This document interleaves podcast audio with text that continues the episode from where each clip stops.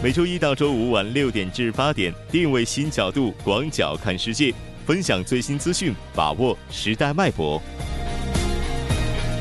锁定新闻在路上。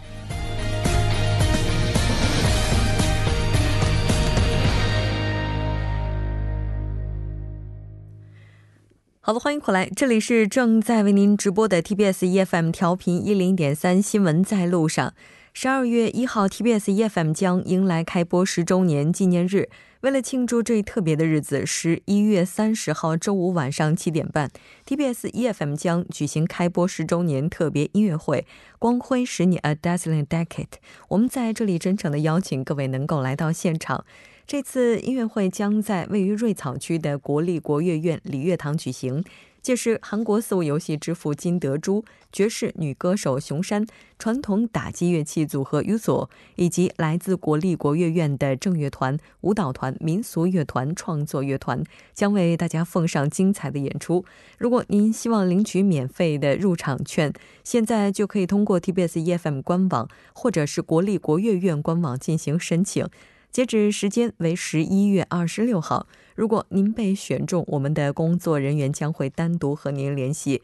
二零一八年十一月的最后一个晚上，和 TBS EFM 一起感受韩国国乐之美。稍后第二部节目当中，将为您带来今天的《半岛之外》、首尔新生活以及听首尔。广告过后马上回来。关注半岛之外事态走向，传播全球动态新闻声音。半岛之外，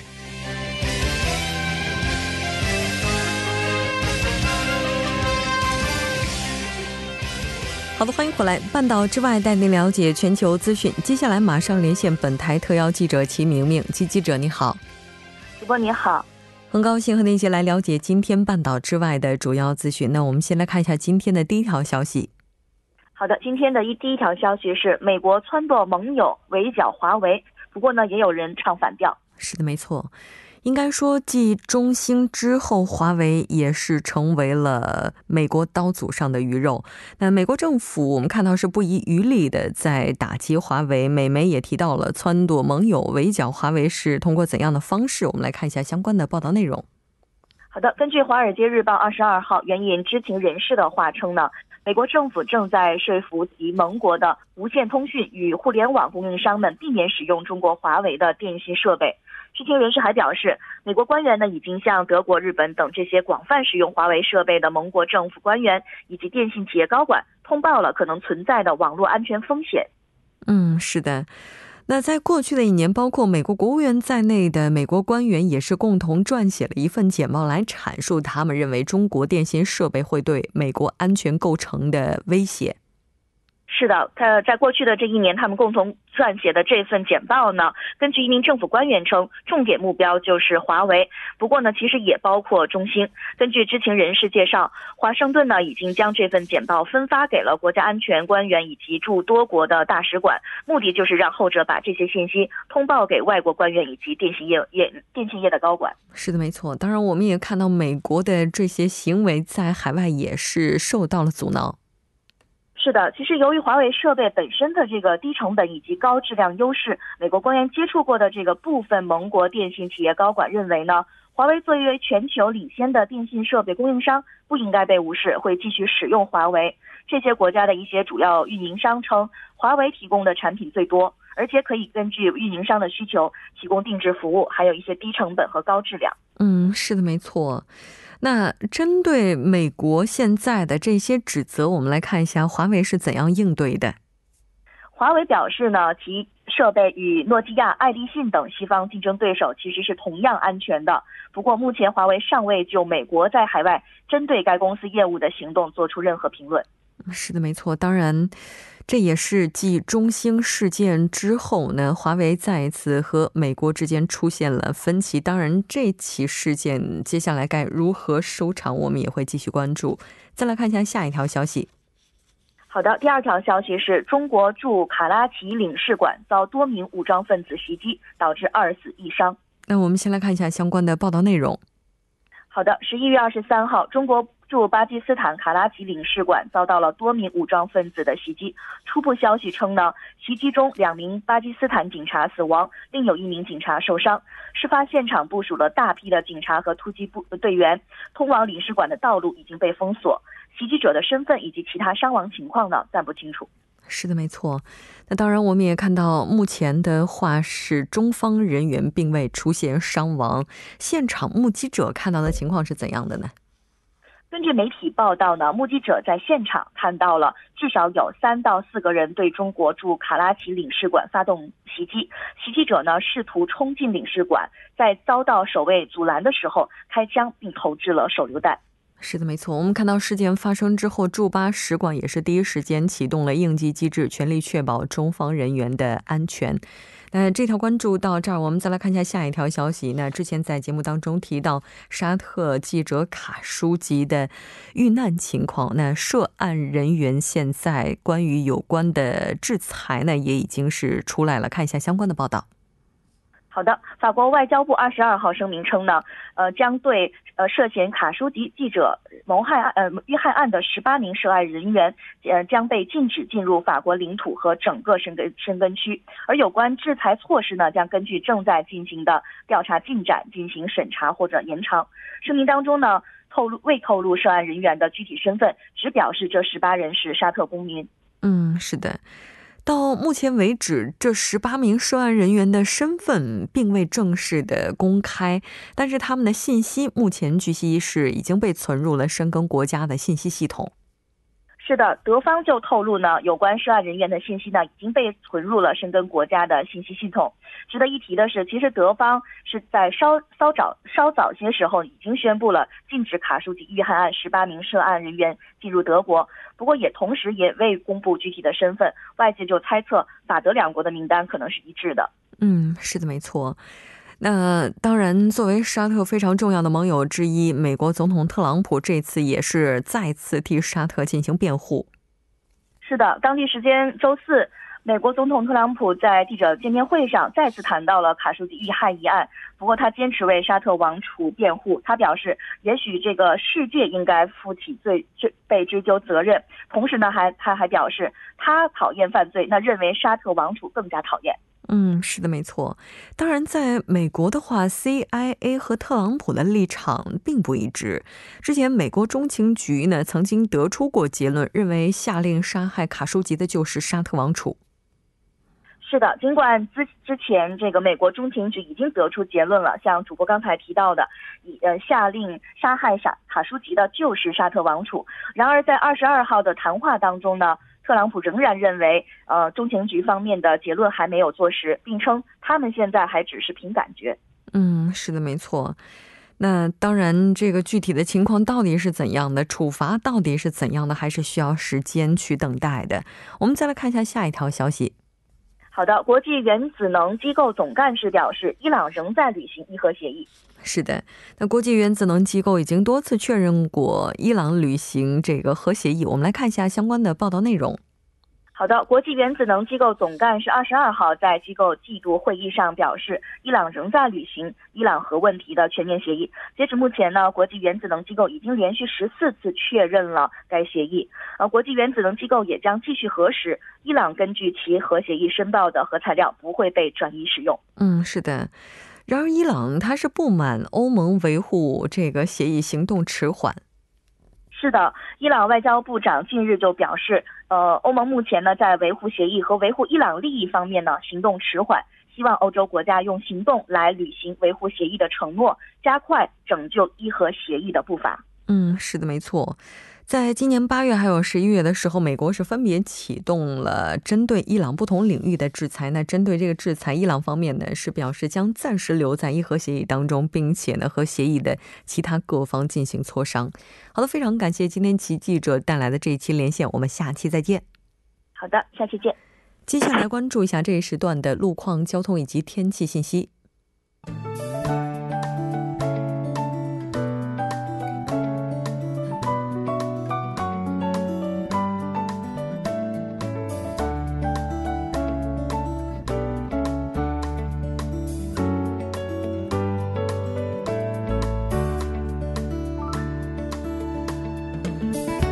现在是晚间的六点四十二分，这里依然是由楚源为大家带来的道路和天气信息。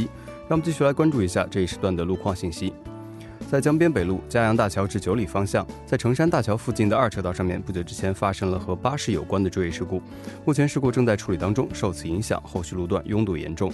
西江大桥至青潭大桥、蚕市大桥至江东大桥路段，由于车流增加，道路拥堵。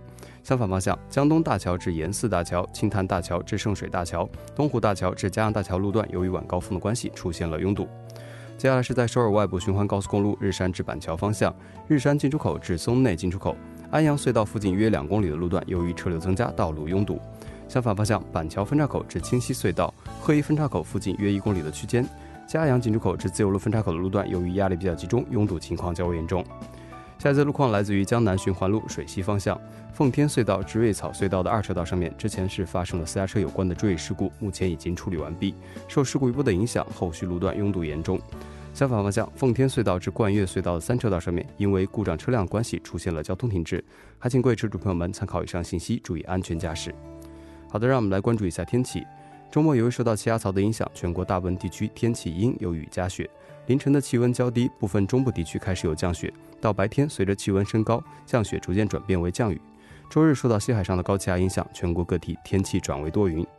来关注一下首尔市未来二十四小时的天气情况：今天晚间至明天凌晨阴有雨夹雪，最低气温零度；明天白天阴，最高气温八度。好的，以上就是这一时段的道路和天气信息，我们稍后再见。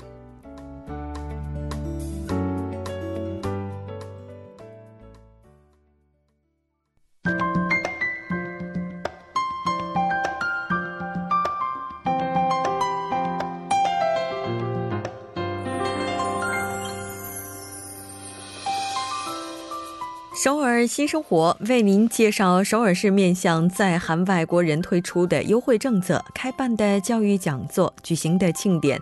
接下来马上进入我们今天的首尔新生活。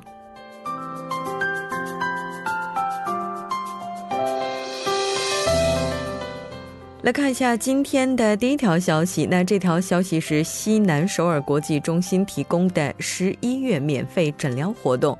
我们来看一下这次的诊疗时间以及科目安排。二十五号呢是牙科，这个项目是需要提前预约的。中医也就是韩医呢，也是在这一天将为大家提供诊疗。二十七号呢依然是牙科，那当然还是需要大家进行提前预约的。地点是在西南首尔国际中心，您可以坐地铁到新道林站三号出口出来。徒步十分钟就可以了。这次主要面向的群体是外国人居民，当然也包括韩国国籍的规划者。除了牙科需要提前预约之外，其他的诊疗项目呢，您需要现场进行申请。接受诊疗服务，您需要持本人的有效身份证件，包括外国人登录证、护照、居民登录证等。详细信息您可以拨打电话零二二二二九。四九零零零二二二二九四九零零进行咨询。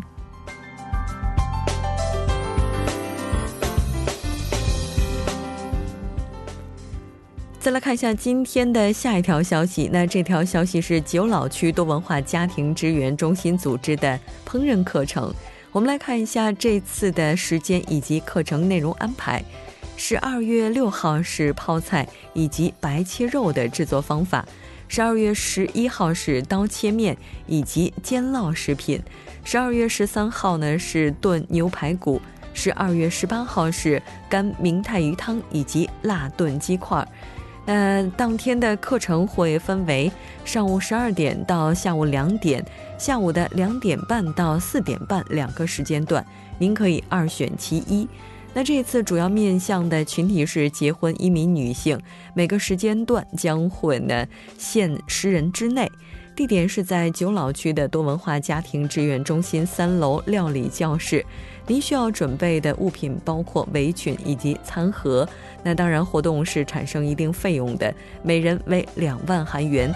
详细信息您可以拨打电话零七零四零六六五零九五。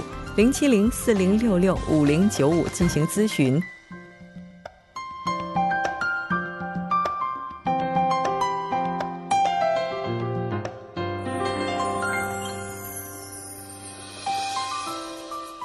一下今天的最后一条消息。那这条消息是仁川富平区提供的“二零一九准家长教育之우리아이가학교에가 요”。 那这次活动的时间是十二月一号星期六上午的十点钟。那这次活动主要面向的群体是家里有二零一九年将要上小学的孩子的父母。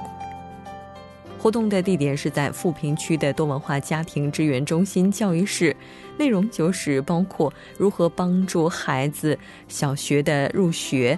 那除此之外，还有向家长介绍在韩国一年级的小学生他们的校园生活。详细信息您可以拨打电话零三二五幺幺幺八零零零三二五幺幺幺八零零进行咨询。好的，以上就是今天首尔新生活的全部内容。当然，也希望这些信息能够带给大家的首尔生活更多帮助。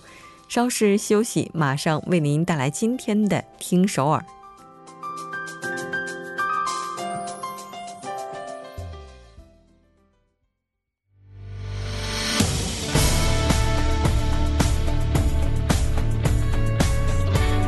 您现在收听的是《新闻在路上》。好的，欢迎回来。现在时刻是晚上的六点四十九分，这里是正在为您直播的 TBS EFM 调频一零点三新闻在路上，马上为您带来今天的听首尔。首先还是要请出栏目嘉宾金勇，金勇你好。好，大家好，主持人好，非常高兴和您一起来了解今天首尔市的消息。嗯，今天首尔市的第一条消息还是我觉得很高级。对，很高级啊！就是之前我们一直在推的，就是说首尔提出的这个 Zero Pay，对吧？嗯，呃，这个政策呢，将于下个月二十号的时候呢，将正式面向大家了。这么快？对，我总觉得这是不是得过完二零一八年哈？这一九年年末的时候就已经这个计划推出了哈。那这个零支付计划，当然如果要是去推广的话，还是需要很多的。加盟企业来支持的。其实据了解哈，到目前为止已经加盟这个 Zero Pay 的这个企业呢，其实已经挺多的了哈。嗯。呃，它因为它是从上个月的二十九号开始接受了这个呃零支付的加盟店的申请哈，到目前为止已经受理的是一万五千个申请书。然后呢，但是呢，以这个连锁店为例哈，主要是以。需要的话，需要这个总公司方面的统一加入哈，所以呢，以单个连锁店形式是不能加入的。所以呢，目前为止哈，呃，在目前在首尔市地区有八百家卖场的这个巴黎的这个一个一个公司哈，嗯，呃，就面包店哈，他们已经参同意参与这个。呃，零支付的这样的一个项目哈，嗯，呃，还有呢，就是在首尔市的这些地下商场的一些小商小工商业者嘛哈，据了解，一共有一百一十一名的小工商业者已经申请了这个递交书，然后呢，将来的话，他们也有可能呃实现这个 Zero Pay 的这样的服务。嗯，是的。那当然，我们也看到很多的个体户是表达了对这个零支付的期待。对，因为那个。对于这些个体户来说，哈，Zero Pay 对他们的一些经济上的一些减轻的负担是非常大的哈，所以呢，他们呃表示的是非常欢迎的，但是呢，也希望这个政府和社会市哈不要呃集中在这个前期哈，就是把他们推出去之后，就后期的一些支援或者是一些服务就没有了，希望他们能够长期的一些呃支援下去哈。然后呢，朴永春市长呢，在这个呃零支付上市前一天一个月的这个今天哈，也就是群访了这个呃新村，然后呢，鼓励呢这些。个体户和个体经营者呢，加入到这个呃零支付的加盟当中。嗯，是的，没错。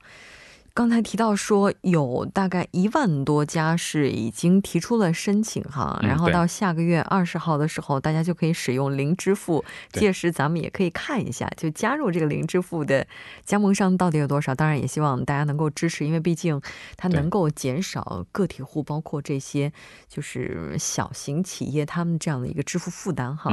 那再来看一下下一条消息。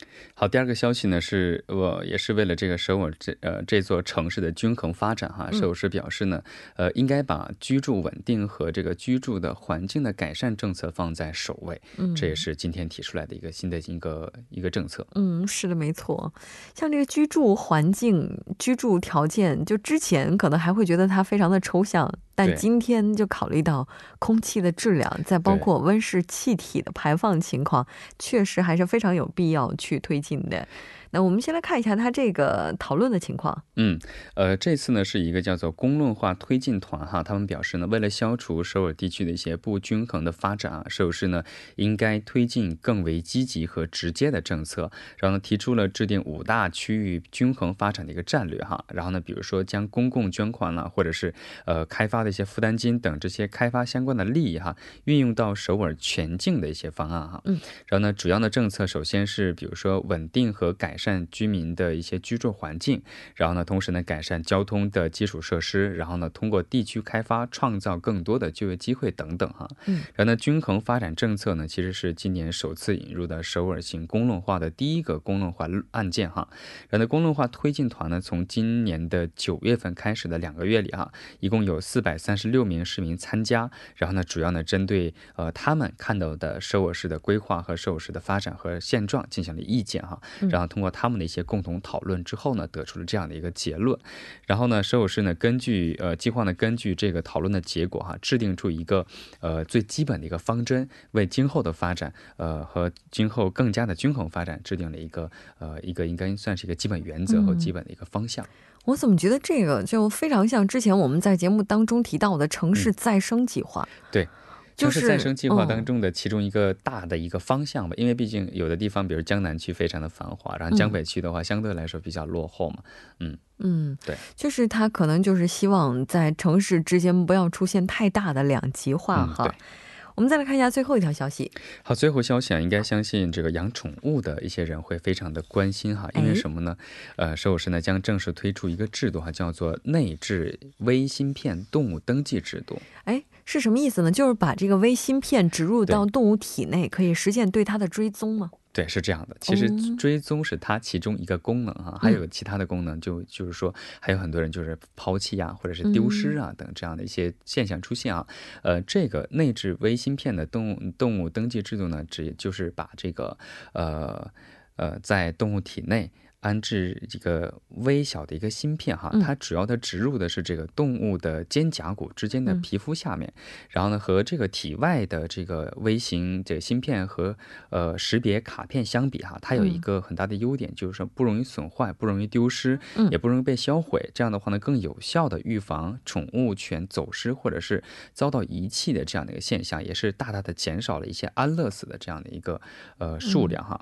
是，嗯，但问题是我记得在之前的话，好像韩国就有类似的这样的一些方式哈。对。但接下来的话，应该是想要大范围的去推广吧？对，呃，之前的话应该都是那个挂牌式的哈，现在是新出来一个内置式的哈。它是，呃，如果想要申请这样的话呢，可以从一九，就是明年开始哈，然后前往这个九百多家的动物医院，以一万韩币的价格登记这个内置微芯片就可以哈。嗯。然后呢，这样的话。呢，就可以对它的一些姓名啊，呃，将主人的姓名、地址、联系方式啊、宠物的种类和年龄等等都登记在里边。这样的话呢，呃，登记到这个系统叫做动物保护管理系统。然后呢，登呃登记之后呢，动宠物走失啊，或者话的话，可以及时的找到这个主人。我觉得这个方式也挺适合孩子的。那但是这个其实毕竟要植入到这个人体或者是皮肤下面，所以还是会出现一些其他的声音。嗯，是吗？但是不管怎么样，这个 希望大家能够支持一下，因为毕竟如果宠物走失的话，对于主人来讲确实很心痛。对孩子的话，可能还得找其他方式啊。非常感谢金宇，我们下期再见。好，再见。那整点过后马上回来。